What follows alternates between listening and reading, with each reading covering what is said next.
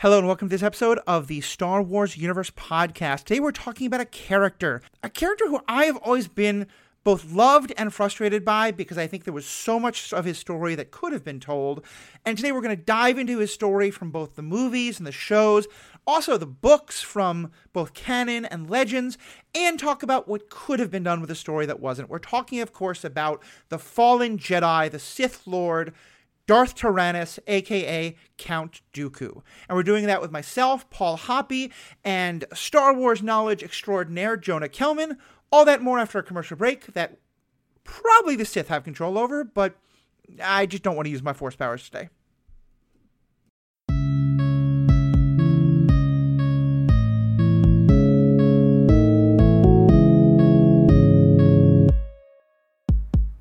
Welcome back. I'm your host. I'm Matthews. They, them pronouns. I'm Paul Hoppy, the resident guest. I use they them pronouns, and uh, we're gonna do an introduction, right? Of the or you are. Yeah, yeah. Yeah, yeah, You're, okay. you're our, you're like the you're norm basically. Like you don't run the bar, but you're always at the bar. Yes. I think that's fitting. Oh, we do have a special guest. Uh, he's been on our podcast a couple times before. Uh, always very happy to have him on to talk about Star Wars and some other topics. But uh, I have been learning a lot more about the Legends canon and some other parts of earlier Star Wars by talking to Jonah Kelman. Um, he's been a good friend, a great guest. I'm really glad to have him on. Jonah, say hello. Hi, I'm Jonah, and I like Star Wars just a little bit. Just a little bit. Is there a book in the Legends canon you don't own? Um, that is a difficult question to answer.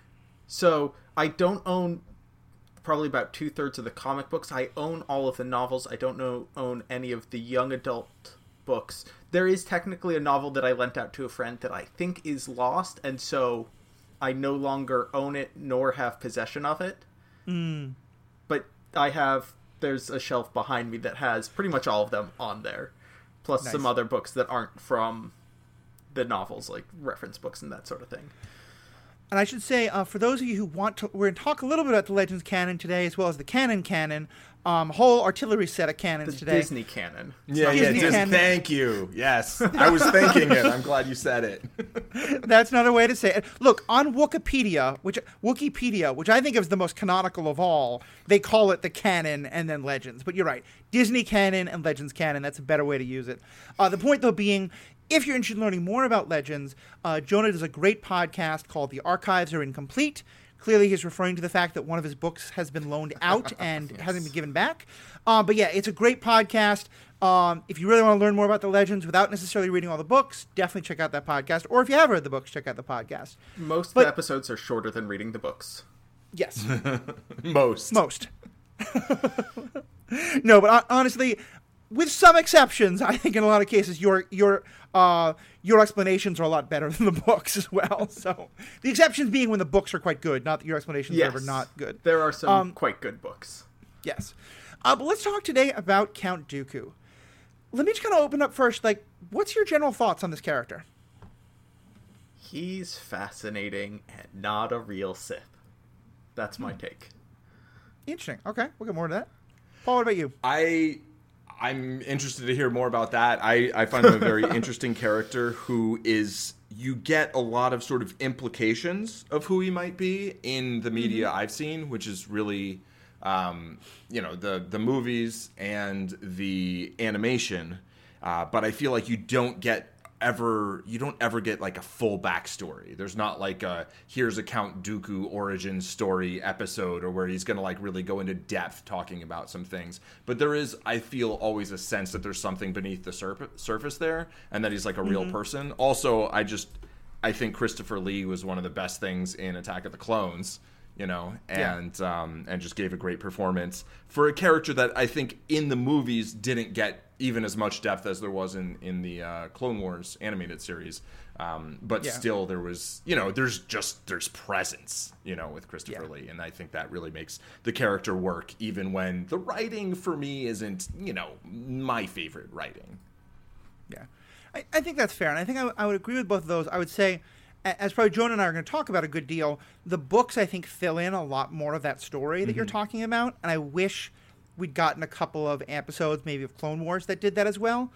Um, I will say that uh, Dooku is one of the few characters where, for the most part, I enjoy the legend stuff, but I am, for the most part, much more beholden to the Disney stories.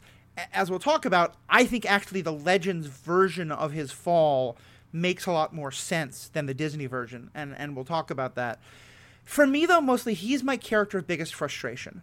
And and part of that, and I've ranted about this before, I won't go into much detail, but to me, the single worst moment that happens on screen in Star Wars in a moment that's not created by J.J. Abrams mm-hmm. is where Darth Tyrannus, um, Count Dooku, gets off that shuttle and cl- shows that he's working with uh, Darth Sidious. Because to me, I thought the idea of this person who's independently believing in the separatists, believing in these causes, and Sidious is manipulating him without knowing him is a much more interesting story than what they gave us. And so I'm excited to kind of dive into the character and talk about um, what he is, but also what he could have been. Interesting. So, mm, uh, how, I how so? I'm gonna. Can I deviate from the plan immediately? Sure, go for it. Great. So, I, I mean, we're we were going to get to this eventually, but I don't know if um, Dooku was so much under the command of Sidious, or I mean, he was manipulated by Sidious, absolutely. Right. But I think he is the reason he follows Sidious, the reason he goes to Sidious in Attack of the Clones, is because of his belief in the Separatist movement and not because of his belief in Sidious. This is one of the reasons why I say he's not a true Sith. He's following Sidious because it's support it's a means to the end of supporting the separatist movement rather than following oh. the separatist movement because he's a Sith. See, that's interesting because the, the clear impression that I got from that scene at the end of, of Clone Wars, which granted is not, as has been pointed out, perhaps not the most precise writing, so it's possible that some things are up for interpretation. But also, what I, what I thought I had had confirmed in both Legends and Disney canon in some of the books is that from the the point is that from the beginning, he, uh, Dooku knows that the point is to start a war between the separatists and the republic that both sides will lose so that the sith can take over. Because um, that the interpretation you're giving is one i would have liked a lot more. Yeah. but to me that scene in clone the uh, attack of the clones and i rewatched it two nights ago and and still that's how what i walk away feeling like especially because in both versions he is very involved through Sifo Dyas with the creation of the droid the droid the republic army so, which is standing directly against the the separatists. It's been a while since I've seen Attack of the Clones. I'm not going to uh-huh. say how long. It's been too long. Um, but my interpretation. You're not missing much. uh, I yeah, it's been a while since I've seen any of the movies. Anyways, mm-hmm. my interpretation is that it's he is more of a believer in the separatist actions and he believes that a war with the republic is inevitable because they have to overthrow the republic to establish separatist rule and right. they're putting the Sith in charge because they and particularly he himself more so than even Sidious know how to rule the galaxy better. Right. Um, what so, would what would separatist rule be? Like um, isn't that almost like an oxymoron in a way? So he doesn't actually want the separatists to win. He wants the Sith to win, and by the Sith, uh, he means himself. Right. Um, right. And he okay, does well, believe in the Sith tenet of overthrowing his master, and then he's the emperor, and right. he fixes the galaxy. Right. He's right. a Samaritan. Okay, so so that is what I meant because. Mm, it's I'm, complicated. I'm sort of tempted here to dive right in. Let, let's put this conversation okay. on hold and sort of go through some of the rest of it because I, I think what you just said, we're actually much more in agreement than I might have seemed at the beginning. Okay, yeah, yeah. Now I just um, want to watch Daredevil. The whole thing with the ill intent. I am the ill intent, and, and yes, yes, that's so good. Yeah, I, God, I never really realized it, but you're right. Kingpin is a Sith. Like, oh yeah, that way. I mean, or, no, what he is, he's a shadow from B- Babylon Five, which many people okay, won't get that okay. reference, and I apologize, but fair enough. It's on my list um, to watch. It's very good, very good. Uh, very dated. Yeah. Very, very dated, but still very good. Uh, all right, let's go. So let's talk about uh, the character himself. Uh, and first, let's start with kind of general impressions. What do you like about Dooku? What do you find interesting about this character? Paul, let's start with you. Um, I mean, I like that he seems to have a viewpoint, and I, I'm not sure how much the movies and the the TV show or shows like really make clear what his true motivation is, you know, in terms mm-hmm. of like whether there's like a real textual like this is what he wants in in Attack of right. the Clones or Revenge of the Sith. I I can see him kind of like I can see that he wants to take over from Palpatine, right? Like that's in that Sith way. But at the same time, he he kind of feels like I don't know, the fact that he used to be a Jedi as opposed to someone who was just like a Sith and was a Sith the whole time, right. you know. The fact that he used to be a Jedi and it doesn't seem in the movies or like or the TV show in the in the Clone Wars like that he like did something bad and then turned to the dark side. You know, it felt right. more like it felt like he had more agency in it um, than in some ways it feels like Anakin had. You know, and like it was less about temptation and it was more about choice, which um, mm-hmm. which I enjoy in a character most of the time. You know, I mean, Anakin Vader is one of my favorite characters in like fiction, right? But I do like having this character who's like this is what he wanted to do it seems like you know and it's because he saw you know the the jedi way as like not really doing what he wanted to be done and like maybe not doing what it set out to be doing right and so mm-hmm. i think i i think he's a very interesting idea for a character that isn't ever quite fully explored in um you know in the the motion pictures and you know animated um, series as much as I would enjoy. But like also just he's just kind of I don't know charismatic and fun and convincing and. Um, yeah. You know, the, the Emperor, I think, makes a good foil in terms of just like, yep, yep, they're evil, you know and it, it, makes it really easy to kind of see sort of the light in the dark but like a character like dooku i feel like adds a little more depth and like you'd get a very different story if like what if Dooku did overthrow Palpatine and then right. and then took over the galaxy? Like what what kind of story would that be? That would be a very different story, I think. Yeah. Jonah, what about you? What do you like about the character? He's fascinating because he comes from a very different background than many other Jedi. Um, mm-hmm. He has a connection to his background, actually. The title Count Dooku is because he's a noble from the planet Serenno. Now, I promise I'm going to keep the deep cuts to a minimum, but my one deep cut that I need to get in here. 3,000 years before all of this, um, during the time of Darth Bane, uh, Supreme Chancellor Valorum. the Uh, Darth Bane, by the way, for those who aren't playing our home game, is the founder of the modern idea of the yeah. Sith, the, the rule of two. Yeah. So Supreme Chancellor Valorum, who is the first non Jedi Supreme Chancellor, and the direct uh, ancestor to Finis Valorum, who Palpatine overthrows in Phantom Menace.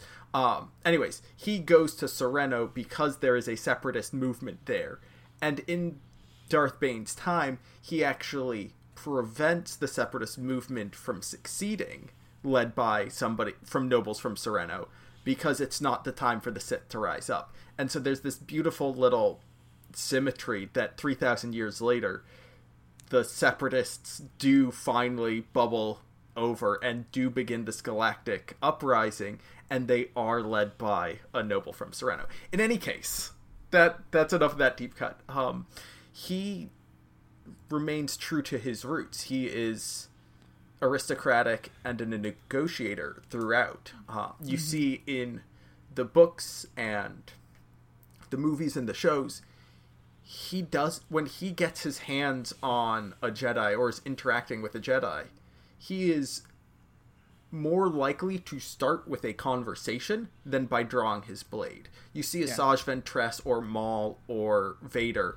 the first thing they do when they see a green or blue lightsaber or somebody carrying a lightsaber is they're like, all right, we're fighting now. And Dooku's like, let's talk, because I'm smarter than you, and I bet you I can convince you that I'm right one of the few scenes in Attack of the Clones that I really like is where he is talking to Obi Wan, and at least for the first part of that conversation, he sounds quite reasonable, and like yeah. he's saying like Obi Wan. There's real problems, and I want you to see them with me. And then he goes into mustache twirling land because of bad writing. But yeah, that, I love that part of Dooku. Right, and um, in the Clone Wars TV show, he's imprisoned with, I believe, both Anakin and Obi Wan, or just yeah. Obi Wan. No, and like both of them at one point. both of them, and he's like, okay, let's work together. Like, I don't want to. This is disgusting and humiliating, but I'm smarter than you. I can, I can plot my way out of this. Mm-hmm. Um, Some of the interactions between Hondo Ohnaka and uh, Count Dooku in early Clone Wars are some of my favorite. I, Yeah. that I think those are the first Count uh, Hondo Ohnaka episodes we get, and they're Yeah. so good. In part because, like, Hon- Hondo Ohnaka is basically the Jack Sparrow of Star Wars, like without the raving sexuality, but like. Although some people may feel differently about that, but like it, it- that same kind of like playful, nothing is serious, everything is about the next score, everything is whatever. And Count Dooku is such a perfect foil to that because he is so aristocratic and so proper and so, you know, I am going to defeat you through proper duel duelsmanship. Mm-hmm. yeah, he But, has like- that signature look of superiority. Yeah, like he's got this like I have this dignity and um and Hondo does not. But at the same time they have this thing in common where they're both like trying to outmaneuver and outthink the other. And so the, Right. you know, I think they have this great similarity and then this great contrast at the same time and that often I think is a, a really great pairing for characters. This is a smaller cut, but I want to go back to your comment about proper dueling. Um, Count Dooku's lightsaber handle is distinctly curved, which is unique, and it actually allows him to adopt a fighting style that is more similar to traditional fencing than to um, the Eastern fighting style that is most other lightsaber combat. And so he has Right. what most Westerners would see as a proper dueling posture when he's in combat. And he also doesn't take part in a lot of acrobatics. He's very straightforward with his combat, which is interesting to see. And, my, my understanding is that some some of that may well be how the character was written. Some of that was because Christopher Lee was like, "Look, I've been doing this for 40 years. A, I know how to sword fight, and that's how I'm going to sword fight." Yeah. But also, he didn't want stunt doubles, so he didn't want like some younger person flipping and flapping Yeah. all around. He was like, "No, I'm going to do the things that I'm in my 60s or 70s, Or so that's what 80s I can even. do." Yeah. Yeah, but I, I I don't think he's that old, but it's possible. Um, but yeah, and so I, I, I love that it's both the like you know so much of that I think was sh- like I think Christopher Lee specifically requested that style of, of sword, the curved Yeah. handle and the like, uh, and I love that he, he himself put so much into the character. It, makes much stronger characters. Yeah. Yeah, He was 80 the year that that movie came out. So he was like 79 when they filmed it or 78 or something. is 'cause that- is he he's still alive, isn't he? No, he's he's well no, in his he, he by now. died at, in 2015 when he was like Okay. in his late or early 90s, 97, Yeah. something like that, um, 93. But yeah, he was like recording metal albums like into his 90s, Yeah. like as a vocalist. And, like, you know, I mean, I mean, we could. Do we just want to talk about Christopher Lee for the next hour? Because there no, are but I- some stories. too. I want to tell one quick story, and if someone else wants to tell a gory great, and then we'll cut off the tangent. But I, one of my personal favorites is that apparently at some point while making the movie, I don't remember if this was Lord of the Rings or Star Wars, but it was one of those two. They were making the movie, and there was some discussion about like what's the sound that a blade makes when it enters the human body, and because he'd been a commando in World War II. He was able to be like, "This is what it sounds like." And either Peter Jackson or George Lucas was like, "Well, how do you?" He's like, I know. I know. Trust me. Right, right. That was, uh, I think, Lord of the Rings because it's right. when Gandalf stabs him, and I Yes, think Peter that's right. Jackson was like, "Make more of a blah sound," and Christopher was like, "That is not how it sounds like when you're stabbed there. Like if I was being stabbed here, sure that would make sense." uh, Yeah. the It it's both great stories, but also again is like, oh, you're, how could this great actor be so wasted with like? j- I'm sorry, to one other thing on this, and then Jonah, I want you to tell your story, but like. He has that aura of like gentlemanliness and like I want to have a proper duel. And so for that aura to be expressed as Yoda, it seems we cannot overcome our, each other through our force abilities. We must settle this in the ancient way of a lightsaber. It's just like right. I, the idea is beautiful and those words are so bad. Yeah, yeah. You just needed you needed someone to punch up the script and just yeah, yeah, Yeah. exactly. Anyway, my Jonah. Christopher Lee la- Christopher Lee tangent is that he because of his actions in World War II, he was the inspiration for his cousin writing Ian Fleming writing James Bond. Yes, Uh, also true. That's also amazing. Your comment about his distinguished combat style, I would have loved to see Christopher Lee as Dooku versus Alec Guinness as Obi Wan. That would have Oh, been such a beautiful, stately duel. Yes, that would have been amazing. Anyways, back to Count Dooku, the character. Yeah. So, I think especially because Paul brought this up, um, I, I don't want to go too deep into it. So, Jonah, I'm going to try telling the story, but you can fill in some of the details. I'll restrain Uh, myself. In, yeah, in part because I, I, I assume you'll need to correct me a bit, but also because I trust myself a little bit to summarize, um, with no offense meant. Because, Paul, you brought up the really the story of like why don't we know more about like what caused him to fall, and to me, and I think we get this like hints of it in the shows and the movies, but it's much more in the books, and it's told differently in Disney canon versus Legends canon. I'll get into that difference later, but I think to me the most essential part of it is that he is um, as a Jedi, he is very involved in with the Jedi. He's a Jedi Master. He serves on the Council.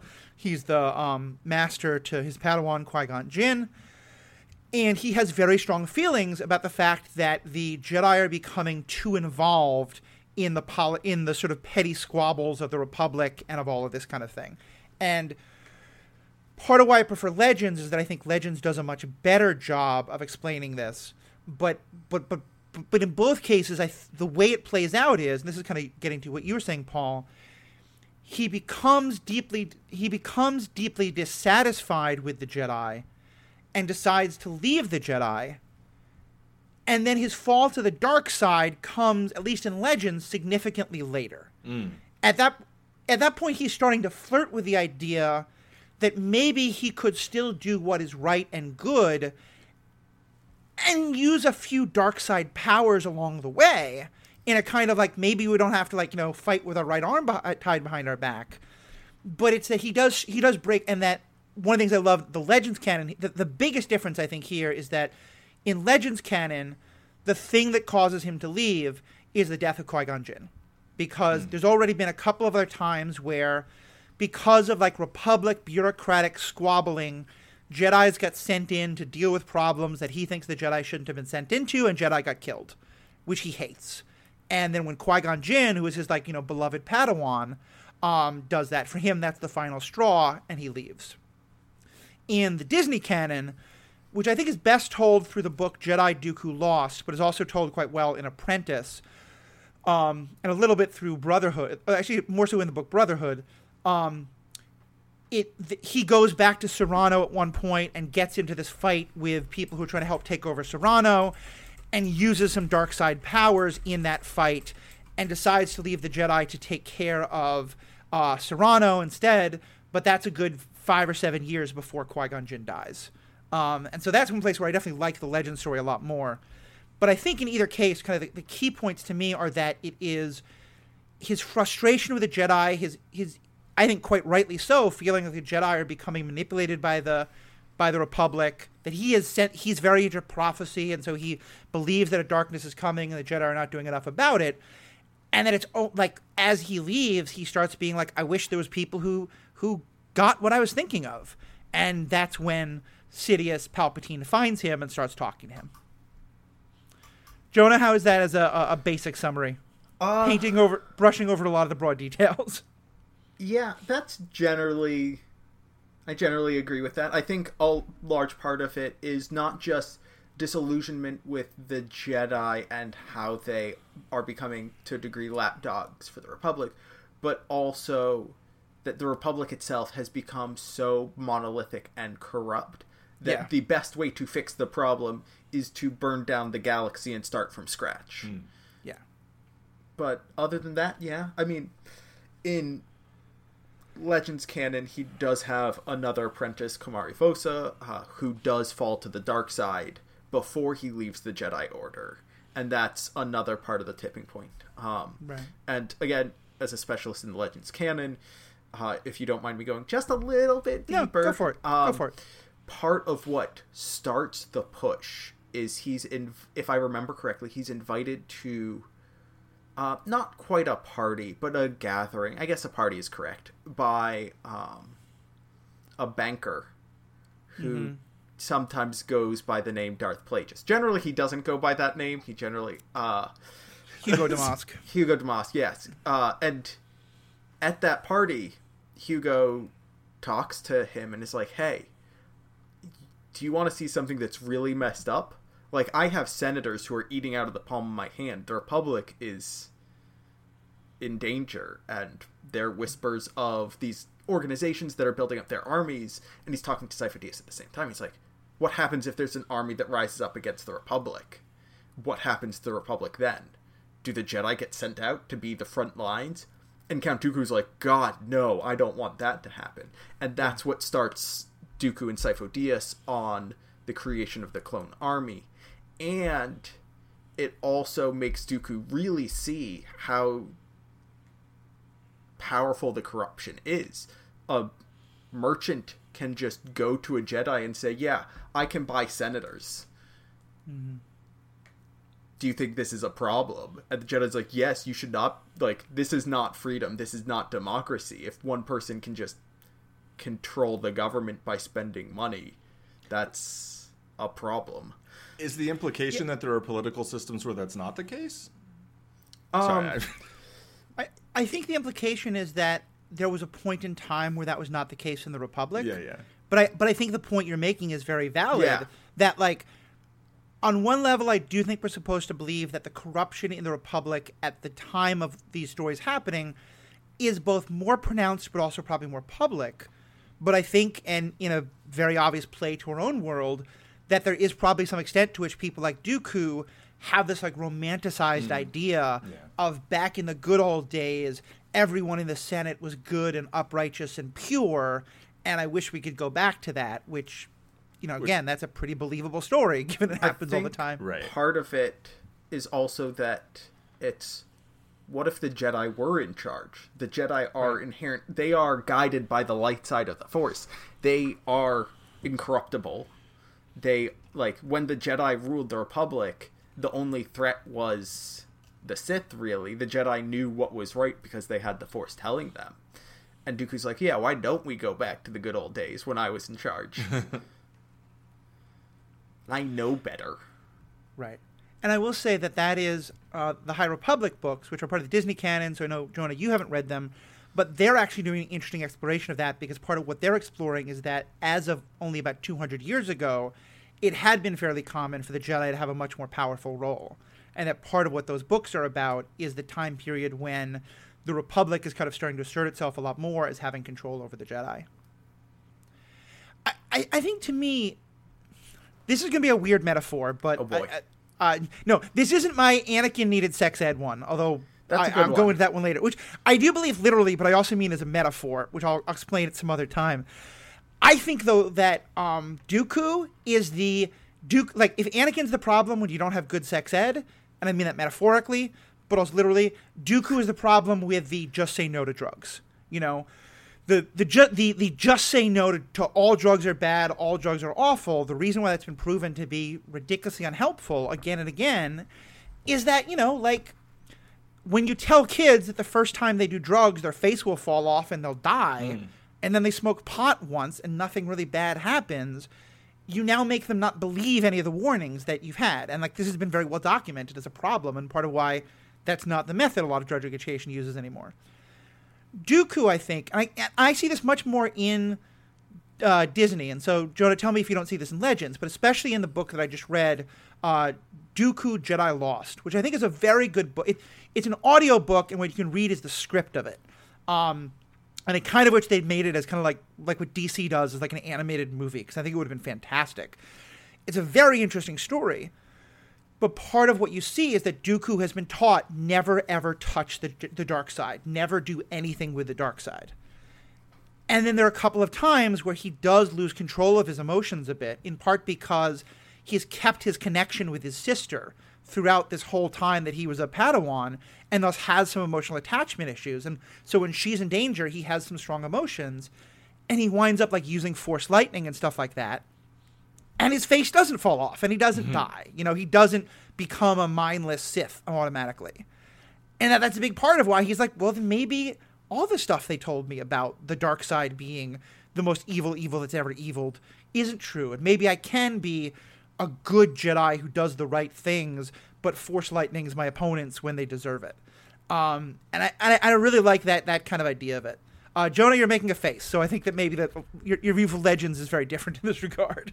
Yeah, I don't think that's quite how he's portrayed in Legends canon. Um, yeah, and to be clear, I'm not saying he was. I'm Right. saying that's in the Disney canon. yeah, in the Legends canon, it's more of a position of his fiscal and like political beliefs. That's what drives him to leave the Jedi Order. Um, he's Right. just like this galaxy is not being run correctly.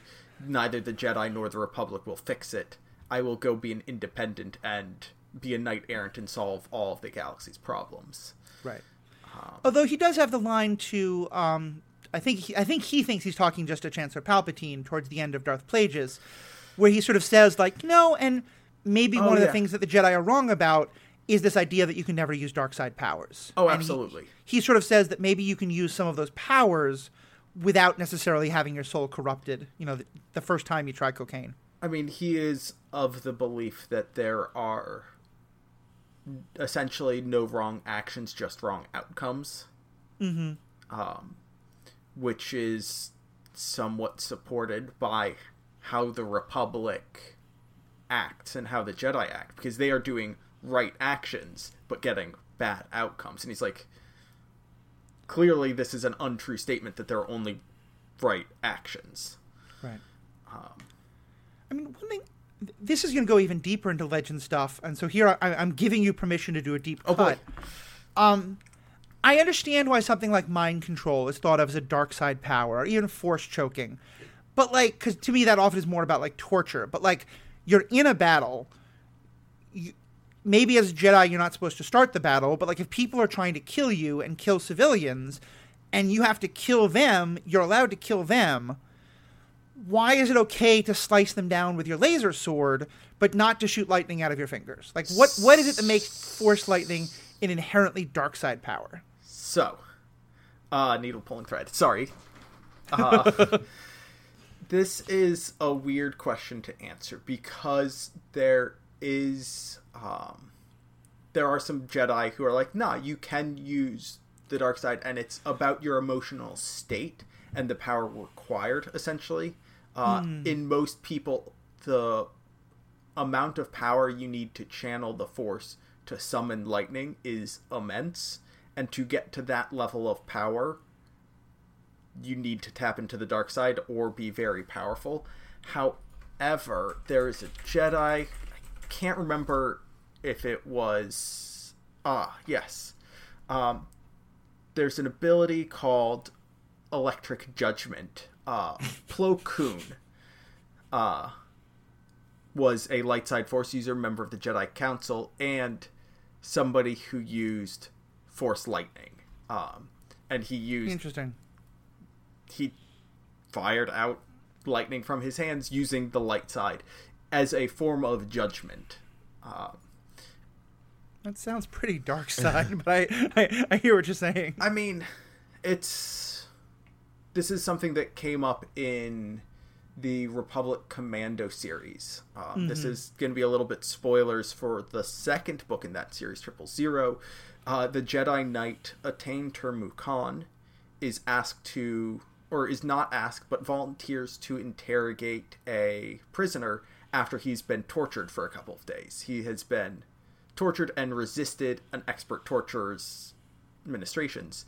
And she's like, "We're not getting anywhere with this. I can do better." And she she goes into his mind and figures out what his deepest fears are and figures out why he believes in the cause that he believes in and why he isn't breaking. And then she just snaps the twig at the bottom of the scaffolding and all of his beliefs crumble. And so she just gives him a crisis of faith permanently. And then she's like, that seems more screwed up than torturing him, but also torturing him was screwed up and we needed this so that we could save lives. Where is the line? I did it without feeling any ill will or hatred or malice. I felt no emotion at all because that was what I was trained to do. This is problematic. Uh, Yeah, that's some Professor X level of like, no, I'm doing this for the greater good kind of nonsense. I mean, I mean, she sometimes does- maybe you are though, but okay. yeah, that's all- I, and have got a also long fair. mind control rant that I'll spare you. yeah. I mean, also fair. what's interesting is, I mean, Jedi all over the place use mind control. I mean, you see Obi Wan Kenobi Yeah. left and right being like, "These are not the droids you're looking for. You don't. You want to stop smoking." Just left and right. He's like, "I can solve problems by fixing, changing people's minds," and that's probably not a good thing. Um, but it's to the Jedi and to the Force to a degree. It's what the intent is behind the action. How do you feel? If you are feeling hmm. anger or hatred, and that is what's giving you the power to use Force lightning, that's dark side. If you are emotionless when you're killing people, that's great. Okay, Right. That- so that actually Well- makes a lot of sense. That that that force lightning is, is it's a symptom. It's not Yeah. the cause necessarily. Yeah. I'm sorry, Paul. You haven't said anything in a while. Yeah, basically, it's like the source of the power. That's the question. Yeah. It's not the effect Right. of the power, right? And it's just Yeah. that generally the source of these powers that are thought of as dark side powers are like it's a dark source. It's like anger. It's it's uh, rage, right? It's Yeah. Right. fear or whatever. But like when when it's like no, I I I want I want to caress you with the lightning, like then then Mm-hmm. it doesn't have to be. I guess that's some people into that, but like Yeah.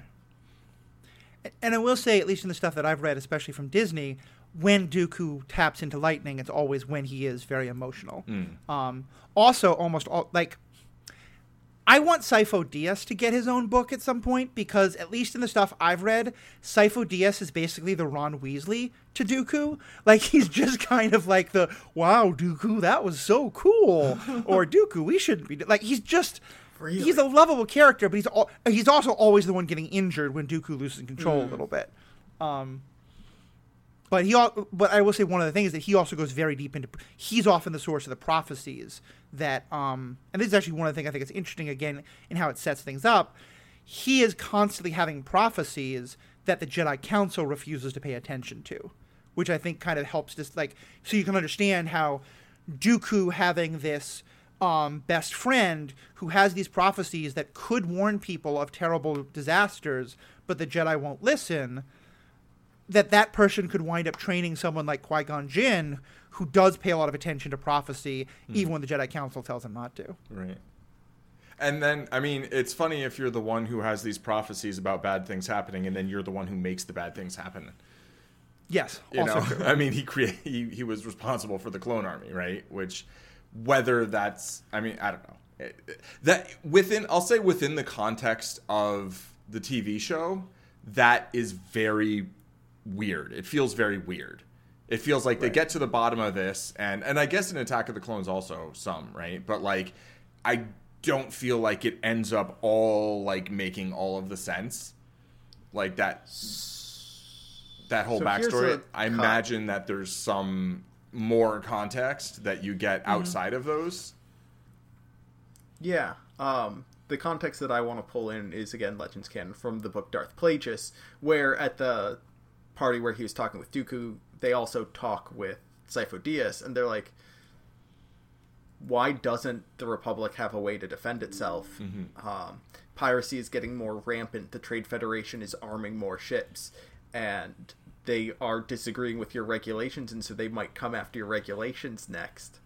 and so there is this outside pressure of maybe the republic should have an army and Plagueis is the one who's like i mean if you need money to defend the republic i believe in the cause of the republic i'd be happy to ship you trillions upon trillions of credit to build a navy that can fight off the trade federation and the commerce guild and all of the economic powerhouses of the galaxy because i'm their equal individually Right.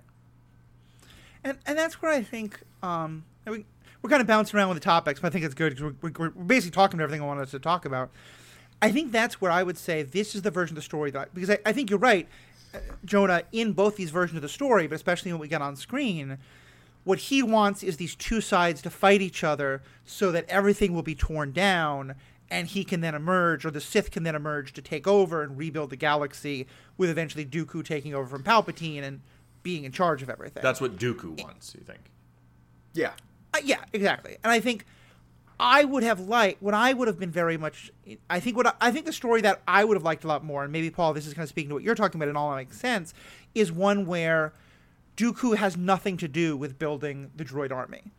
Dooku, his goal, he believes the world will be better. Like, it, it's interesting actually that there's a later novel called Bloodlines, which is about Leia kind of working in the um, political world of the Repu- of the New Republic, maybe 15 years after the um, uh, Return of the Jedi. And one of the things that comes up in that is that there's these two groups, one of which that wants more centralized power, and one of which that wants more uh, like federalized, diversified power. And that, that second group often says they want something similar to the separatists. So they're kind of, and it's basically the idea of kind of like that there is a central government to the republic, but that the the, the individual worlds are left alone to do what they want much more so. Right. And and that's kind of an aside. Um, but to me, I, I think a Dooku who honestly believed in that, who honestly believed that the Republic was corrupt, the Jedi were corrupt, and he thought that like you know planets should have the right to go off on their own and do their own thing, and he wanted to support that, and he was happy to fight the Jedi in doing so. I think that would have been a much more interesting character than the one who's sort of in, you know, because like we know Plagueis is in on it from the beginning. I would have loved to have someone who wasn't, who honestly believed in the separatist cause and was, you know, had some legitimate points, but was being manipulated by Sidious. and who like honestly and clearly was of that motivation, right? Because it sounds like Right. Jonah, you think that actually kind of is Yeah. where it's coming from, but but I, I will say that that's definitely not clear in Yeah, oh, in the media that I've seen at least. You know? Yeah. like i think you have to go a little bit deeper to get my interpretation and i like my interpretation is he honestly believes in the separatist movement and the best way to be a in a position of power is he just goes to the sith running the thing and is like hey i'm a jedi master. You want me to be your apprentice so i can be second in command of this whole thing? Right. and then i kick you off and i'm in charge and i can save the galaxy. Also as a quick very quick aside. When you mentioned bloodline uh, it is a novel written by Claudia Gray. There's also Bloodlines, which is a novel in the Legends canon, and it's actually set probably at a very similar time. Okay, no, it's a decade later. Uh, Okay. yeah, it was the same, But- you know, general, Yeah. you know, phase. of- Some, yeah, Yeah. during And the also- New Republic, but Yeah. No, and I hear. I, I think. I think Jonah. I, I'm, the thing that I think what I've changed from your interpretation is, I, I get that he, as you're saying, he did support the separatist cause, but he he wanted there to be this cataclysmic war between the separatists and the republic that in which kind of both sides would lose, so that it would all fall apart. And I'm saying that's the part that I wish hadn't happened. That it was just that he did like he had nothing to do with creating the the clone army. He he he would have been happy if the Republic didn't try to fight a war with them. If they could just split off and be doing their own thing. I don't like that um, because I feel like the separatist position is relatively indefensible. Because the separatist position is we shouldn't have any economic regulation, uh, and that's not what Dooku wants. I, that's not what any sane person, I think, wants. Um, and so, like somebody who's just like, yeah, I absolutely believe that these massive corporations should be allowed to do whatever they want, doesn't jive with me as well because I what I, like about Dooku's I mean, libertarians Approach. do exist in our own world. Like, yeah, I said something about sanity, right? um, what Dooku's looking for. Dooku still is trying to do the right thing. Dooku Right. isn't. The reason I said Dooku isn't a true Sith at the top of the show is because he's not doing this for selfish reasons. He's like, yeah, I want to be in charge of the galaxy so that I can help everyone else. Um, he's like, I think that the galaxy is an unjust and unfair place, and everybody else is just making things worse. I can't make things worse than anybody else's, so might as well put me in charge. Yeah, I guess and maybe we just see it differently because I, I I don't I think there's a couple times where some of the books tell us that's what he feels, but to me that doesn't fit with particularly the way he partners with Sidious. You know, Means Like- to an end. Hmm. Because again, he does. He's not about right action. He's about right outcome, which is more towards the dark side. But again, my interpretation. Right. Paul, what about you? What what what, what would you have liked to see to, to, to improve the dark? uh, You also talked about feeling like the character was underutilized. What would you have wanted to see? Yeah, I, I mostly just would have liked to see like a little bit more history. You know, like Yeah. I feel like you know the thing is basically we see him from Attack of the Clones to the beginning of Revenge of the Sith, like fairly late in Attack of the Clones, I think, right? Like Yeah. not in the very beginning.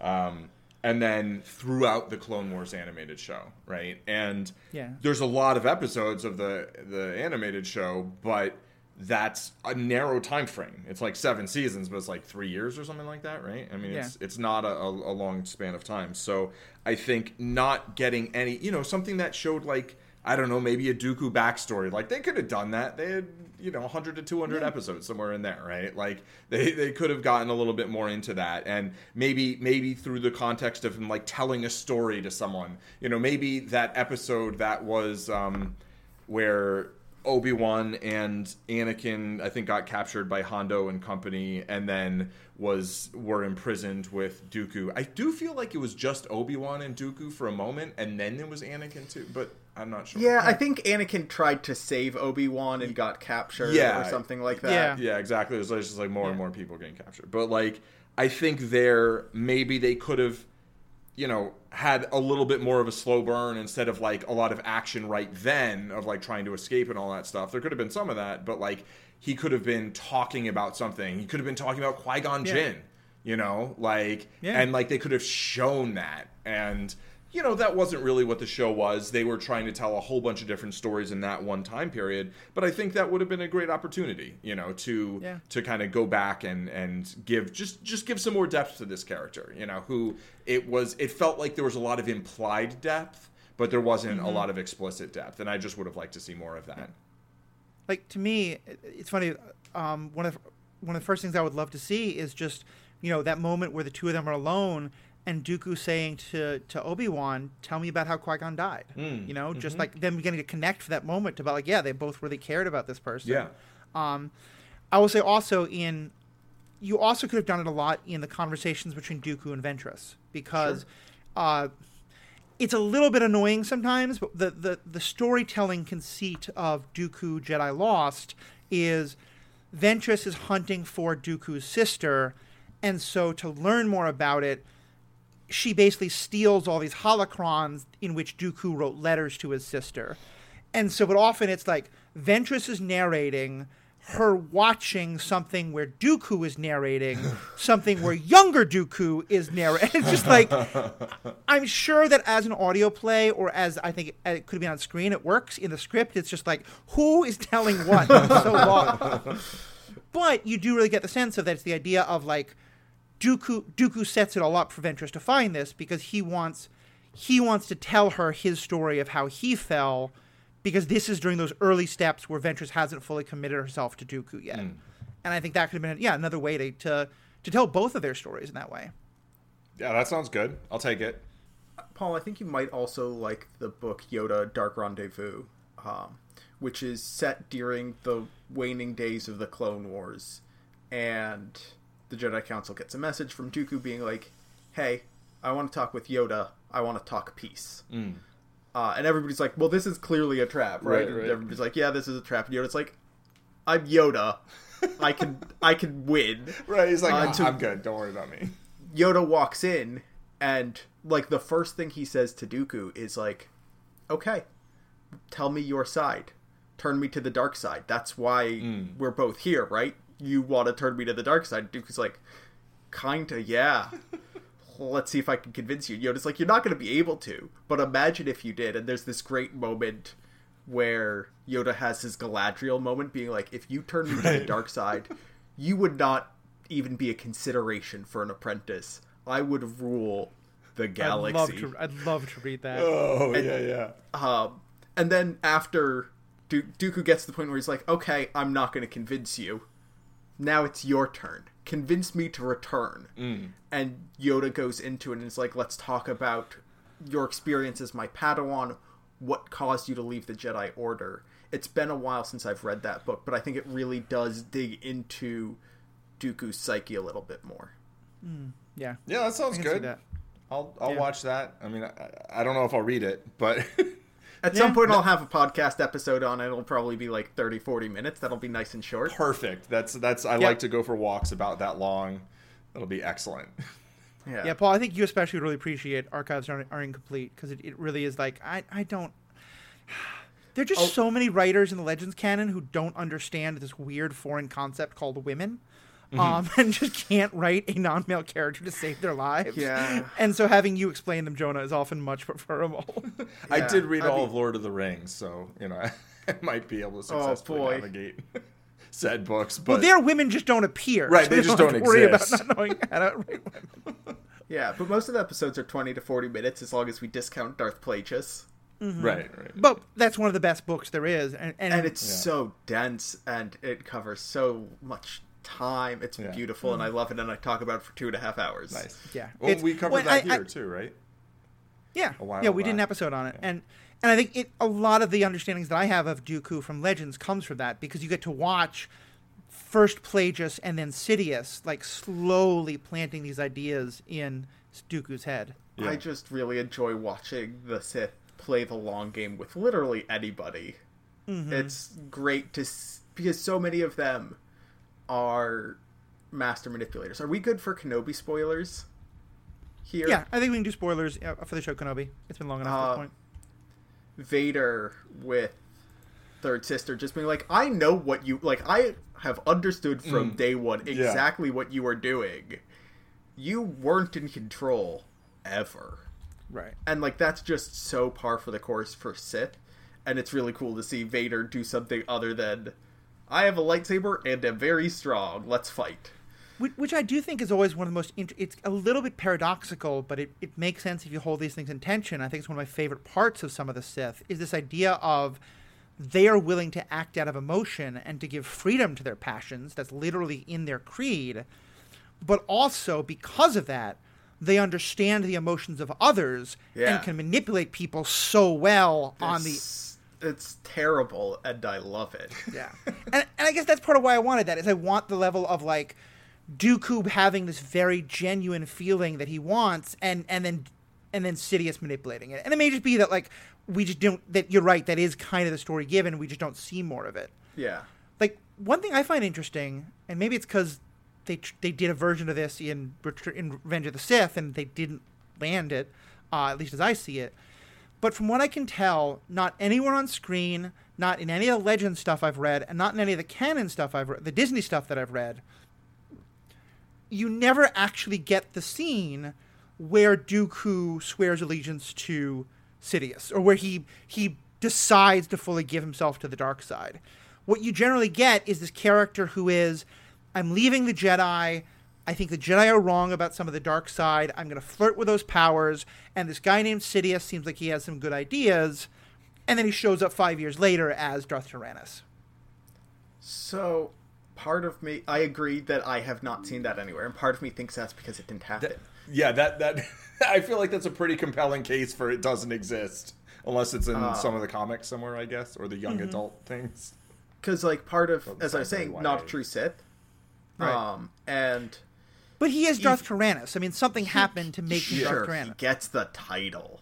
Um, but I, there's a lot of evidence in the Legends canon books that Sidious never considered Tyrannus to be a true apprentice, similar to how he never considered Maul to be a true apprentice. He's not like you're not you're not going to be my heir. You're Right. not going to be the next Right. Sith champion. He thinks of him He's as a like a foot placeholder. soldier, right? Almost. or- right. He, he, he's a placeholder till yeah. Because first he wanted an assassin like Maul, and now he wants a political manipulator until Right. Anakin's old enough. Right. Right. And so I don't think like Dooku takes on the name, right? He mm-hmm. takes on the name Darth Tyrannus, but everybody still calls him Count Dooku. That's true. He like that's Yeah. not his identity. Well- he doesn't identify as Darth Tyrannus. He identifies as Count Dooku, also known as Darth Tyrannus on Reddit. But That's like I mean, but screen- 99 percent of people call him, you know, Darth Pa- uh, Count uh, call him Chancellor Palpatine. They don't call him Darth Sidious. that's because his identity isn't out. Whereas Tyrannus's identity is Yeah, public, I think. Right? Like people don't know that Emperor Palpatine is Darth Sidious, aside from like a few Jedi, but like most of them are dead. I thought most of the separatist leaders don't know that he's a Sith Lord, or at least most of the separatist people. Uh, my impression was they. I mean, they saw the red lightsaber. They're able to put two and two together. Um, And like if the Jedi know, I f- I feel like that became very public knowledge at the end of Attack of the Clones anyway. Maybe before it, it wasn't, but it, compared to when Palpatine is discovered, like then the Jedi Order is annihilated and Yeah. the Republic becomes the Empire. You know, so it seems like Yeah. there's going to be a lot more suppression of information there. yeah. I don't know. and that may also go to the point because kind of I hear what you're saying, uh, Jonah. That like the way the separatist cause is set up, they're never really given a sensible motive, so it wouldn't make sense for uh, for Tyrannus to actually believe in it, for Dooku to believe in it. To me, th- like I think that's another big Oh, problem. is sure. The separatists are never actually given a real motive. I think part oh, of no, they have a real motive. They are trillionaires and they don't have enough money. That's their motive. But like that's a small number of them, right? I mean, most of the uh, it's aren't Yeah, there a I mean, bunch like- of systems that are? It's not just the ruling class that supports it.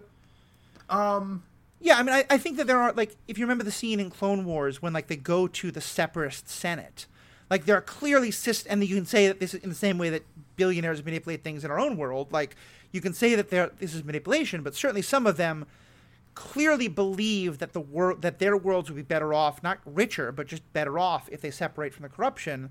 But it, it, I feel like this part of the story is very incoherent, and I and I mean- wish they had given us more clear motivation for the Separatists. I think what they see is the Republic, the Republic's attempt to control these entities is more taxes and regulation, and the companies have enough lawyers and buy in the Senate to avoid those regulations, and so these smaller planets keep on getting slammed with more taxes and more regulation, and they're not allowed. They lose freedom over time, and that's what frustrates them. They're like, we want to leave the Republic, and the corporate entities are also like dodging these regulations is also tiresome. We also want to leave the Republic.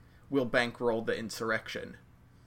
Right. I mean, and certainly, yeah, a lot of them, like even Dooku at one point, he says that one of the worst parts of the corruption of the Republic is that they've let the Trade Federation act as though it's a a planet. You know, they've given sort of political power to these corporations and stuff like right. that. Like they have actual senatorial seats from the Trade Fed, which is like, oh, can you imagine the hundred second or hundred first and hundred second seats going to in the Senate going to Amazon? Yes, yes, I can. I mean, that would just be making official what's already like, you know, Right, but it Yeah. would. But I mean, it would be. I think there's something to be said for like, this isn't explicitly the way things are supposed to be. Yeah. There's uh this is the idea, and then the idea is corrupted. Compared to just Yeah. like, Right. yeah, we're just gonna total. I mean, there is legalized bribery, right? I mean, there's unlimited um, corporate contributions, right? But like, you know, that it's is not official. Right. I mean, that is fundamentally different from just like, yes, every, you know, S&P 500 company gets one seat, you know? Right. And like, that would be even worse, I think. The coal companies have to go through the process of buying a Senator Joe Manchin. They can't just have Yeah, Exactly. They- yeah. Yes, they don't officially, yeah. Yeah, yeah, and, and that's just all I'm saying is that I think like, I think, especially in the show and the movies, but a little bit in the books, I think sometimes they're trying to have it both ways with the separatists, and that they are, to some extent, trying to say this is just corporate people wanting corporate things, and there's no legitimacy to their cause. But then sometimes wanting to say that there are some people who have some legitimate concerns. And I think certainly in some of the books, in Legends and in Disney, they try to make those things more legitimate. And I just think it winds up all coming out somewhat incoherent. And I just wish that that had been. I- mean, also because on the other side, like, part of the thing I never actually learn is what's wrong with them separating. Like, Right, right. you know, if a bunch of people are like, cool, nice republic, we don't want to be part of it anymore, like, it's never explained why that's a huge problem in any way. And granted, it's because, like, this, you can listen to my episode on Attack of the Clones, and this is my larger critique of, like, they're trying to put these very complicated, nuanced, in-depth political questions into the movie that's supposed to be even more explicitly for kids than the original movies, Right. Which is not a good fit. Um, but yeah, it, it's one thing. I I think Dooku's story would have been helped a lot more if we'd had much clearer motivations and and at least some degree of understandable motivations for the for the separatists. Maybe a Disney Plus series. I mean, I've what is it? Um, I somebody pitched uh, bringing Jimmy Smits and just doing a West Wing series of senator from Alderaan. Just I'd be down. ha- yeah, like I'd love it. I mean, he he was elected president, Yeah. so he, like he fits the role. I'd Right. absolutely watch. Well, especially because like, like, his daughter's he's like the Organa family because his daughter's going to be bouncing around doing something during that time. Yeah. and we've got a pretty good actress who can play her. And in the books, at least, um, their mother, I think her name is pronounced Brea, I forget, but in the in the Disney canon books, they actually go they, they actually finally explain one of the questions that I never fully understood, which I think was also explained in Legends of like, how is she a princess and the child of a senator? Right, right. And it's that the senator is the consort of the queen. Um, but the character of the queen is actually quite well fleshed out in some of the books about uh, young Leia, which I really appreciate. That's interesting. I can't remember if Brea is a legend's name or not. Uh, I'm gonna look up what the name is while we keep talking about other things. This is a random deep cut, but Bria, B R I A, is one of Han's girlfriends in Legends canon. And so I want if it's if Brea isn't the Legends name, maybe Bria Brea is a nod to Bria by somebody who's equally large of a nerd. Oh, here's another deep cut while you're looking that up. In Kenobi, when they're going through the safe house, there's um, a quick scratching on one of the walls that says something along the lines of Quinlan was here, Yeah. or maybe Obi Wan says that. That's a reference to Quinlan Vos, who was a Jedi who was apprenticed to Count Dooku for a period of time during the Clone Wars. So it's all relevant. Everything's tied Right. together. which which is interesting because uh, w- w- I don't know the exact order it will come out. I think after this episode, there's an episode that will probably come out on this podcast, but it might have already come out, where we're going to discuss the book Dark Disciple, which is about Quinlan Vos and Asajj Ventress teaming up to try and kill Dooku, and that there being some level of like to fight the dark side, you're going to have to use the dark side, and it's one it, it is in the Disney canon, so it is verboten to Jonah, I know. But if I can ever get to read one book, I'd say read this one because no. it's it's one of the best explorations of the dark side that I've ever read. The reason I'm upset is because they're disrupting the fundamental tenets as laid out by Darth Bane. Like Asajj Ventress teaming up with somebody else to take down her master. That is verboten. That But you're not she's already. She was never one of the two, right? I mean, I mean, so the two is everybody breaks the rule of two by having one apprentice, but you're not supposed to take your apprentice to team up against your master. Right. Um, You're supposed to have your apprentice kind of in the wings already, and so like that's why Darth Vader says something like, you know, join me and together Right. we can, Yeah. you know. But you're Yeah. supposed, to, but but Jonah, to your point, the book makes clear this is after Dooku has kicked her out. She's no longer a Sith, and she's clearly talking about like she's now kind of in the place that Dooku was before, where she's like, I don't want to be a Sith. I don't want to be just like mindless violence. But like, there's some cool tricks. I, I don't want to take the the dark side arrows out of my quiver. Right. right. And a lot of it's like her teaching Quinlan how to use some of those dark side arrows without fully going to the dark side. Uh, it's fascinating to me when Jedi start tapping into the dark because they're just like, why? The Jedi are too restrictive. However, those restriction, like many people can survive tapping into the dark side a little bit, and many people Right. who, if they're corrupted, can come back. However, if nobody breaks this restriction, nobody falls to the dark side, and that's what the Jedi are aiming for. But Well, and that's why I say it's kind of like the just say no to drugs idea. Because it's like Yeah. the idea that no one's ever going to want to toy with this is kind of ridiculous. And right, oh, it creates the idea that if you try it once and nothing bad happens, you have no one to talk to about it. I mean, now I have the idea of like safe spaces for Jedi trainees where they're like, okay, and in this room, you go to the dark side for an hour. Just do you want to try Force Lightning? We have an expert. Because I, I mean, this is forgive me. I'm not going to go into this one because, but Joan, uh, Jonas heard this before. Yeah. But but that's kind of my like. um Anakin needed the the metaphorical equivalent of safer sex in that like in in communities where there's no sex education given, people get naturally curious and if there's no place to go, they go to the internet or they go to that nice older man who's willing to talk to them about it and is you know all the problems that can happen. And I think that's exactly what happens to Anakin. No one will talk to him about the feelings he's having except this nice older man who clearly has the best of intentions for him. um, hence my idea, you know. So Dooku is just say no. Anakin is better sex education. Yeah, I mean, I think the Jedi would have done better with less extremism. Who Yeah. would have thought that less extremism might be a good idea? Yeah. It, it, it's one of the things I think I'm liking most about the High Republic books is the High Republic books are a time where there's much less extremism and there's much more sort of like, you know, kind of like, yeah, okay, if you have like a friends with benefits every now and then, it's fine. Just don't get attached. And That's one of the things that I love about the post original trilogy Legends books because it's Luke Skywalker being like, right, okay, the Jedi Order.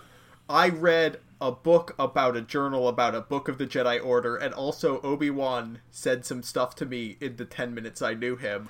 All right, let me draw an elephant. Yeah. And, like, he knows that there's a trunk and four legs, and that's all he's got. yeah. Um, I, I mean, I think in many ways, Kanan Jarrus in Rebels is that exact same thing, yeah, and that's yeah. why he's like, yeah, I haven't. I'm a Jedi. I also have a wife, and I love her dearly, and I love my kids, even even Chopper. Uh, you know, and like like Yoda would think Kanan was a horrible Jedi, and Kanan's I think one of the best we get. Uh, what I think is the best about Luke's Jedi in the books, at the very least, is that he's like, "Yep, you will face temptation, and you can come back." I think that's the biggest problem. Oh, this is fun.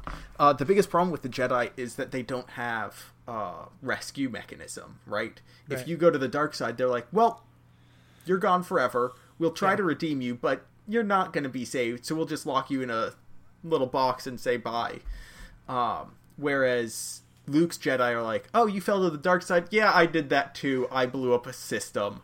Whoops!" And people are like, "How many people did you kill?" And he's like, "Couple million. And you're like, "Oh, so you do understand these feelings of guilt that I'm having because I accidentally hurt somebody?" He's like, "Yeah, except I intentionally genocided."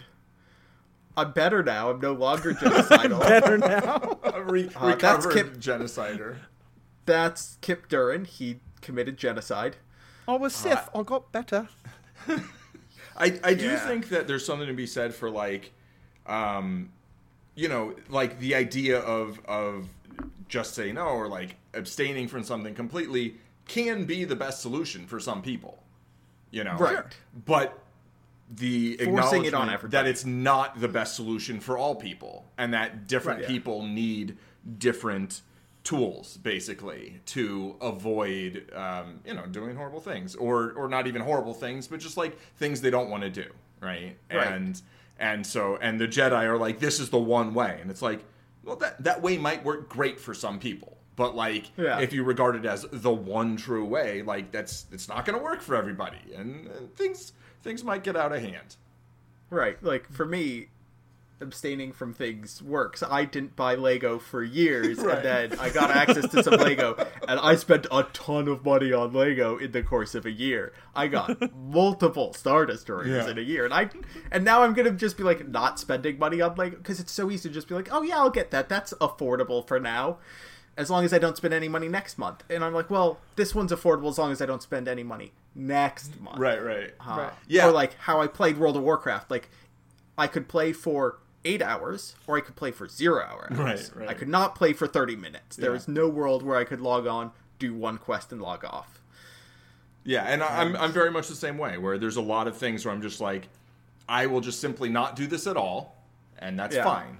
But Yeah. if I'm gonna do it, I'm gonna do it a lot. You know, I'm gonna fall to the dark side. right? Like, Yeah. you know, I didn't play any chess games for a number of years because I knew that it like specifically there's there's a there's a chess site Lee, Lichess where you can do Yeah. unlimited tactics right for with a free account I specifically went years without signing up there because I knew I could go to chess.com and only do like five or six free puzzles a day. And that was it. Mm. And I couldn't do Yeah. any more. And so I just did that. And that was like, it was just very contained. And while that is a small amount, it's like, that was the maximum amount. So it's like, okay, I did my maximum. And that's it. It's That's over. one of the great things about Wordle. Oh, is that that is, like, there's one the one thing. it is one puzzle, you do it, you're done. Right. And you're not like, here's another, here's another, here's another, Yeah. and you don't get burned out. Right, right. Yeah, Yeah. that makes sense. Yeah, I think I think it's very true. And I think I think yeah, that's something that like in these books we're talking about, and also in some of the High Republic books, that they're really exploring that, like different ideas of like, is it better to sort of let you know like what are you giving up, or to have like some idea of like, because I think one of the things that's most interesting about the Jedi and and and the Sith, and this is a little bit off topic, but I think it's connected to all this, is that like, to me, there's a fundamental difference between you cannot have attachments that are so strong that you become emotionally invested in them and unable to keep a place of balance versus you have to be Spock and you Right. cannot feel passion and in the same way also that like you cannot be so attached to someone that you lose your your your perspective becomes you have to be totally celibate and you can't have strong emotional feelings and you have to be totally emotionally neutral to the idea of this person dying uh, looking at you luminara. Um, like and, and i think that's part of the like part of what i'm liking so much about the high republic is that and i think some of the also this dooku novel gets into this a lot is that like Yo- by the time of the Clone Wars, and especially the time before it, and, and Yoda especially, like Yoda's kind of extremist in terms of how much Oh, he very, wants very the, the extremist. limitations, and that like he wasn't always, and that you know, history is often like like cultural mores are often formed by like things went one way and then they went as some people think too far that way and so there's a backlash and society swings all the other way and then back and forth thinking that the Jedi have always been these aesthetes, uh, aesthetics, you know, it doesn't work as much as understanding that like part of what was so tragic about Anakin is like in most of the other parts of Jedi history, I think Anakin would have been okay. I think people would have been like, yeah, you're sad about losing your mother. We don't want that to take you over, and like, not all Tusken babies killed your mother, so let's talk to you about that and process your feelings. But you don't have to be afraid of them. Right, yeah. Right. Here's a question. So there's this was a practice, I believe, by the Spartans in ancient Greece and the Unsullied in Game of Thrones, where as part of your training, you raised a puppy or some animal, and then at the end of your training, you had to go through the process of killing that animal to break yourself of that emotional connection and learn to distance yourself and work through that grief. Um, and I'm curious. I mean, the Jedi wouldn't be like, we're going to have puppies and then murder them because that's evil. But I'm curious if, what if the Jedi Order had a process in which they're like, we're going to, like, part of your training is finding your best friend. And then we're going to say, hey, you and your best friend are going to go to different planets for five years and you're not going to be able to see each other. And you're not, you're going to have limited contact and you're going to have to deal with that loss and make that a part of regular training so that everybody has to deal with that sort of loss. And you have your Jedi Master is there to be like, talk to me about your feelings. Mm. What are you feeling? You're angry at us for separating them, right? You should be. Right. Here's how you accept that anger and don't let that affect your actions. And I think that would have been good for the Jedi. Or they could just pretend that feelings don't exist. Either or. Either way. I, I mean, I, I think I think there's some value to that. Like, I don't, uh, and I think some Jedi go through that where like your Padawan, your your master as a Padawan is basically your parental figure, and then some like they stick together like Obi Wan and, and Anakin, but others they're just immediately separated. Um, one another book that I want, some might want to do a full episode on, but Brotherhood is a really great book about Obi Wan and Anakin, and a lot of it's about the um, the time. It, it's about it basically starts right when Anakin has become a Jedi Knight, and it's the beginning of the Clone Wars, and so they're both talking about like how do we feel about being generals and. Unsurprisingly, Obi Wan's a lot more hesitant about it, and Anakin's like, "Yeah, let's come on. We're fighting for good and justice. This is great." Um, but one of the things it brings up also is that Obi Wan is aware that Anakin is still struggling because Anakin had these strong emotional connections, especially to his mother, that he had to let go of. And Obi Wan realizes he can't connect with Anakin about that because he didn't have that. He was his first memories of are the crash at the Jedi Temple, and so he has no memory of like what it's like to have an emotional connection and then have to give it up. And and yeah, I think you're right. Like all the versions I can think of sound like child abuse, and so I don't want to do them. Yeah.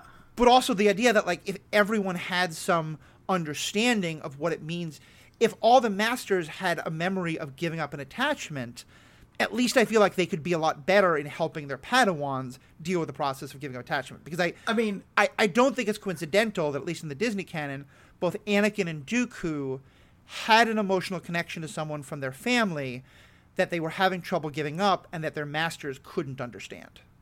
Speaking of child abuse, taking kids away from their families and not letting them ever interact with their parents ever seems not great. So the Jedi don't really have strong opinions about not committing child abuse apparently. So like but also, also here's an idea. What if you just had a bunch of therapists and just let Jedi talk yeah. to therapists? You were, that... you, you were apparently listening to our Rebels episode that we recorded yesterday, but will come out about a week before that. Because yeah, that was the like at least like Deanna Troi has terrible boundaries. She's a bad therapist, but at least get her on the you know get get some Deanna Trois or maybe even some real therapists somewhere. Um, but Matthew, you and I talked about this um, a couple days ago in a chat that we were having. Uh, I think it was us uh, about Nejaa Halcyon, uh, who is a Jedi Knight possibly a master. I think a Jedi master during the Clone Wars, and he's sent to the same planet that Anakin is sent to at a time. And at one point, Nejaa senses a weakness in Anakin, and we're really far off from Dooku, but this is connected, I'm sure. Yeah, um, I'm, going to pull us back after this, and we're going to start yeah, wrapping up. But and Nejaa realizes that Anakin's going through something, is feeling lost, and is scared of losing somebody. He's like, "Oh yeah, I also have a wife, so like that's a thing that I can help you work through emotionally. And Anakin's like, sorry, you're a Jedi and you have a wife. That's a thing you can do. And he's like, no, you can't as long as, but you can as long as nobody knows. Just keep it secret, keep it safe. It'll be fine. And talk to me if you have anything, like if you want to talk to somebody. I've been through what you've been through. It's not easy. And I would like, what would have happened if he'd gotten Nejaa as a master instead of Obi Wan, mm. if hmm. he'd had more access, or if the Jedi, you know, talked about their feelings ever instead of suppressing them. Mm-hmm. Anyways, back to Dooku. Sounds like it would have been well, I mean, I think that ties in perfectly to Dooku in some ways because actually, again, right. in the in the Disney canon, Paul. So Joan and I have been like rambling and telling stories back and forth. What what's kind of your take on this? Are you kind of like, uh, is this giving you more insight into Dooku from perspective, or kind of what what? I mean, you say something. It was. now, now, like you know, we're talking about talking about your feelings, which I think is a good thing. You know, um, but and I, I, in a way, I don't feel like Dooku's a character who feels like he didn't have that. Right? I don't know how mm-hmm. old he was when he went to the Jedi Order, but it sounds like he did actually he, have connections with his family so at least in Disney, I think there's a different legend. In Disney, he's abandoned as a baby. Oh. And part of it's because he's like in part because maybe the history that Jonah was talking about, like their planet hates the Jedi, kind of oh, like the oh, okay. Mandalorians yeah. do. And his father like literally like called up the Jedi and said, "You'll find my son outside my door." Closed the door, left the baby outside where there were wolves, and was like, "Have fun." And then the um, baby like then, force choked the wolves or something, or what? what? Uh, something like that. And then like over time, he wound up running into his family and like developing this secret connection with his sister. Okay. But yeah, he so he built a connection. But yeah, he was he started as a baby in the Jedi Temple. I see. I see. Interesting. In That's Legends different. canon, uh, he was given to the Jedi by his family, and they're like, "Yeah, we have another son who can be our heir." You can have this one because he's strong in the force. And he was as a child like of five he was aware of his family mm. uh, and knew that they had given him to the jedi. Oh okay. Right. I feel like that would so, create some feelings you know? Uh he felt driven to prove himself worthy mm-hmm. of his origins. He's like i am a noble of Serenno. Mm-hmm. Uh, therefore, I am superior to all of these other Padawans. I will prove myself. Right. Um, it wasn't a feeling of an abandonment because he still had that connection to his family. Right. And they're like, "We're proud of you. Do your best." And he's like, "I will." So I remember the ca- the character that I was trying to find, who's mentioned in both the book Master and Apprentice, uh, but also mentioned a good, which is about uh, Qui Gon and Obi Wan, but is also mentioned in the one I just talked about, Dooku Jedi Lost, is uh, I think it's pronounced Rael Averross, uh, and he was Dooku's first Padawan before uh, Qui Gon, and he's very much like the first time that Qui Gon and Obi Wan meet him, like they come to his chambers late at night, and he's got a naked woman in his bed. And and Qui Gon is like like Obi Wan expects him to be like you're we're throwing you out of the order, and Qui Gon still is it's like oh Barney you're up to your old ways you know like it's very much like just just don't let people see you know Right, and so. I think it's again that very much more permissive and um you know and, and Rael is very much like and and Dooku quite literally like like he thinks of Rael as kind of like a lovable scamp you know Right. he he's very proud of him even if he doesn't do what the Jedi often want him to do. Right. So I think uh, we can kind of start wrapping up. I want to just do some last couple questions, and we did get one question from a, a fan who wrote in. I remember hearing after episode two came out that Dooku killed Sifo Dyas and took his identity and placed the order for the clones. This is obviously retconned by Clone War, retconned by Clone Wars. Would it have been a better story? Dooku kills his friend as his final Sith initiation and then furthers a grand plan using his identity. Sure. I don't know. That, that works for me. It makes more sense than what I got in the context of the Clone Wars TV series. You know, I, not necessarily makes more sense than than the things that I didn't read, but like, you know, I think that would be an interesting story that would have made coherent sense. Mm-hmm. I think that that makes a more coherent story given the shows and movies as your source. I think with the comics and the books, they fill out a lot of that in between space, and so you mm. don't. Yeah. I don't necessarily think that's a better story if you're looking at all of the content, but also there's a ton of content, and so reading all of these comics and reading all of the books to get that story Yeah. could have been simplified a little bit, but then again, part of why I like Star Wars is because it's so expansive. Right. Yeah, and, and to some extent, I do think. I mean, just and uh, this came from James Harding, by the way. I'm not saying that James is wrong here, but I think some of this does actually happen in that he's saying like, would it have been like a Sith initiation for Dooku to kill his friend and then impersonate him? I think what happens is that Sifo Dyas, very much under the influence of not like mind control, but like you know, good like manipulation to certainly places the order, and then I think the Clone Wars does establish that Dooku has him killed. And I think I, I like the idea that maybe that is kind of one of Sidious's like real tests of loyalty, you know, like because certainly uh, even more so in the canon books, but even even in um, I think some of the legend stuff, it is established that Sifo Dyas and Dooku were quite close, that they were Padawans together, that they were uh, initiates get younglings together, and I think to your point, Paul. I remember when the name Sifo Dyas was first mentioned, the fact that I didn't have any idea who it was was very frustrating. Yeah. And I feel like if we had had I- I just think Dooku is a much more interesting character before he becomes Darth Tyrannus. Hmm. And I think Yeah. if we'd gotten a lot more of him before he's Darth Tyrannus, but especially if we'd seen him have this friendship with Sifo Dyas, Yeah. then that would have made all the stuff that happens with Sifo Dyas and Dooku getting him killed have a lot more power. I think his Sith alignment is the least interesting thing about him. And so Yeah. having the story be about betrayal and fully committing to the Sith, personally, I find that a less compelling story because that's not what's interesting about him. It's about his manipulative tactics and his intelligence and his beliefs. Right. For me. Yeah. One, especially because that could also be like, if I go more to the interpretation you're talking about, Jonah, like, I think another fun way of story would be give us a movie of like Dooku and Sidious, like being like, yeah, we're working together, we're working together. And both of them thinking that they're getting one over on the other. Mm, yeah. You know? Yeah. And that we pretty much know in the end, Sidious actually holds the upper hand, but that it's that kind of like we're, we're both claiming to be allies, we're both working with these machinations, but that, like, you know, y- you know, Tyrannus is working in two. di- You know, he's playing three dimensional chess, and uh, Palpatine is playing four dimensional chess. Right. So, any other kind of last things that you all want to wrap up with, Paul? Any other kind of last questions or thoughts about about this character? I, I was just gonna say, give me an alternate timeline where like Dooku, like off Sidious, and like I'll watch that. Yeah. I, I, I, I know everybody's probably burnt out on multiverses, but that's I mean, here's my what if. What if on uh, the Invisible Hand or whatever CIS ship it was at the beginning of Revenge of the Sith, when Anakin has Dooku at his mercy, Dooku's like, "That guy over there is the Sith Lord you're looking for. That's Sidious." yeah. Just saying, Just Yeah. like, throw that kill me there. if you want, but I'm here for the Separatist cause, not his.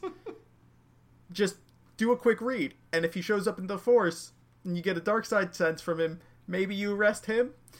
Uh that would have been neat. That's the what if I want. That's beautiful, also because Obi Wan's unconscious then. Yeah. And so if you now spend the rest of that movie with Anakin remembering that, and Anakin being tempted by Palpatine, but also remembering what Dooku said, and Obi Wan is no oh, that would have been so much better. And like, if if the story continues the way it is and he kills Dooku, fine. But if he listens and he's like, "I'm gonna arrest both of you," yeah. Yeah, I think that could be great. And, and yeah, my my what if is just, I just would have liked. I, I think Attack of the Clones is a great movie if Count Dooku isn't Darth Tyrannus yet. Mm. Like I think that just makes it such a better movie. And the Clone Wars, and if if the Clone Wars is the story of Count Dooku slowly falling more and more to the dark side and becoming Darth Tyrannus, I would have loved that. so I think is a great movie if is a strong statement, but yes, is is I a mean- better movie. I'll I'll you know. some romance scenes need to be rewritten rather dramatically. I will say I rewatched that before Kenobi, fast forwarding through a good half of the movie, and there are Mm-hmm. definitely good parts. And um, you know, the just the the the interplay between Kenobi and Dooku is is there's some good stuff in there, you know. Yeah. And I think he just tells Obi Wan that he's like, "Oh, a Sith Lord is in control of the Republic," and Obi Wan's Yeah, like, "Oh, come on," and like, hmm, that was that was some knowledge he dropped on him, and just got no, no, we're just ignoring Yeah. this. all right. which, which is wonderful because that's a theme because um, Maul says something. I remember Maul says something similar. Yeah, exactly. Maul says something very similar to Ahsoka at the end of Clone Wars, and you know she's not ready to believe it. Right? Yet. Yeah. So, all right. Well, it's been a wonderful discussion. Thank you both so much for being a part of it. Um, I knew that the hope that uh, I'm quite happy that we're wrapping it up at about 90 minutes. We are the three three of the most talkative people who I have on these podcasts, so I'm glad we were able to keep it to a A tight ninety. relative uh, tight 90 exactly um, but you know people who uh, want to find more about what you all are doing jonah where can they find your podcast Uh, the archives are incomplete is on most major podcast hosty places like Spotify and Apple and a couple other places. I technically have a Twitter account uh, at Jedi underscore archive, but I use it approximately never. Uh, so okay that yeah, I don't exist on the internet. So if you have more questions about legend stuff send them to that twitter account and then one day jonah will sign in One and day, feel very loved and so like send in the question and then four months later out of the blue you can get a twitter notification from someone you've completely forgotten about answering your question it'll, it'll be like christmas morning it'll be great Probably yeah, Christmas is about right if you send it today. Nice. Uh, we will, however, get. I'll make sure there's a link to the archives are incomplete. It's one of my favorite Star Wars podcasts out there. I'm learning so much by by listening to them. Definitely check it out. Uh, Paul. Yeah, I'm Zen Madman on on Twitch and Twitter. I I tweet things mostly about my Twitch and then like chess positions, and sometimes about having weird dreams of playing poker with like Jeopardy hosts. I don't know. Um, you can find me there and on YouTube as Zen Madman, Zen Madman Poker, and Zen Madman Chess. Awesome, awesome. Yeah, check out all that stuff. Um, I've been enjoying a lot of your poker content recently because you've been doing some like going back to some one-on-one fundamentals, but also showing like some of the really incredible internet tools there are in terms of uh, poker solvers that you can use. And uh, it, trust me, at first it looks like some space age Chinese algebra nonsense, but like listen to Paul for 10 minutes explain it. It makes a lot of sense. And then if you're a poker player, it's a great way to up your game. Of course, uh, this is being recorded on a Wednesday night at 7 p.m. Central Time, 5 p.m. Pacific Time, thus 8 and 6 in the East and the mountains. Um, and however that like, it's something Greenwich time. Do the math if you're anywhere in the world. It's definitely worth checking out. We love taking listener questions. Uh, we didn't get a chance to do that today, but definitely we'll get you know interaction stuff like that. And of course, check out all the podcasts. Uh, you can find this podcast as well as the Superhero Ethics podcast on theethicalpanda.com. That's my website. I am the Ethical Panda online. You'll find me a lot of places by just searching for the Ethical Panda. On that website, you'll also find all the ways to contact us email, Twitter, TikTok, etc. Love to hear your comments. Tell us what you thought. What do you think about Dooku? Did you learn more from this podcast? Do you have more questions you want to have answered? Uh, do you have different interpretations? Or what about all the different what ifs we suggested? What, what, which of them would be interesting to you? Would love to hear you talk to us about it. So, theethicalpanda.com or just search for The Ethical Panda on Facebook, Twitter, etc. You'll find me, send us the input, and I'll share it with both of these folks, and we'll uh, get, get a good conversation. So, thank you so much. Thank you to both my hosts. Thank you to all of you for being fans. And as fans, please be good to each other.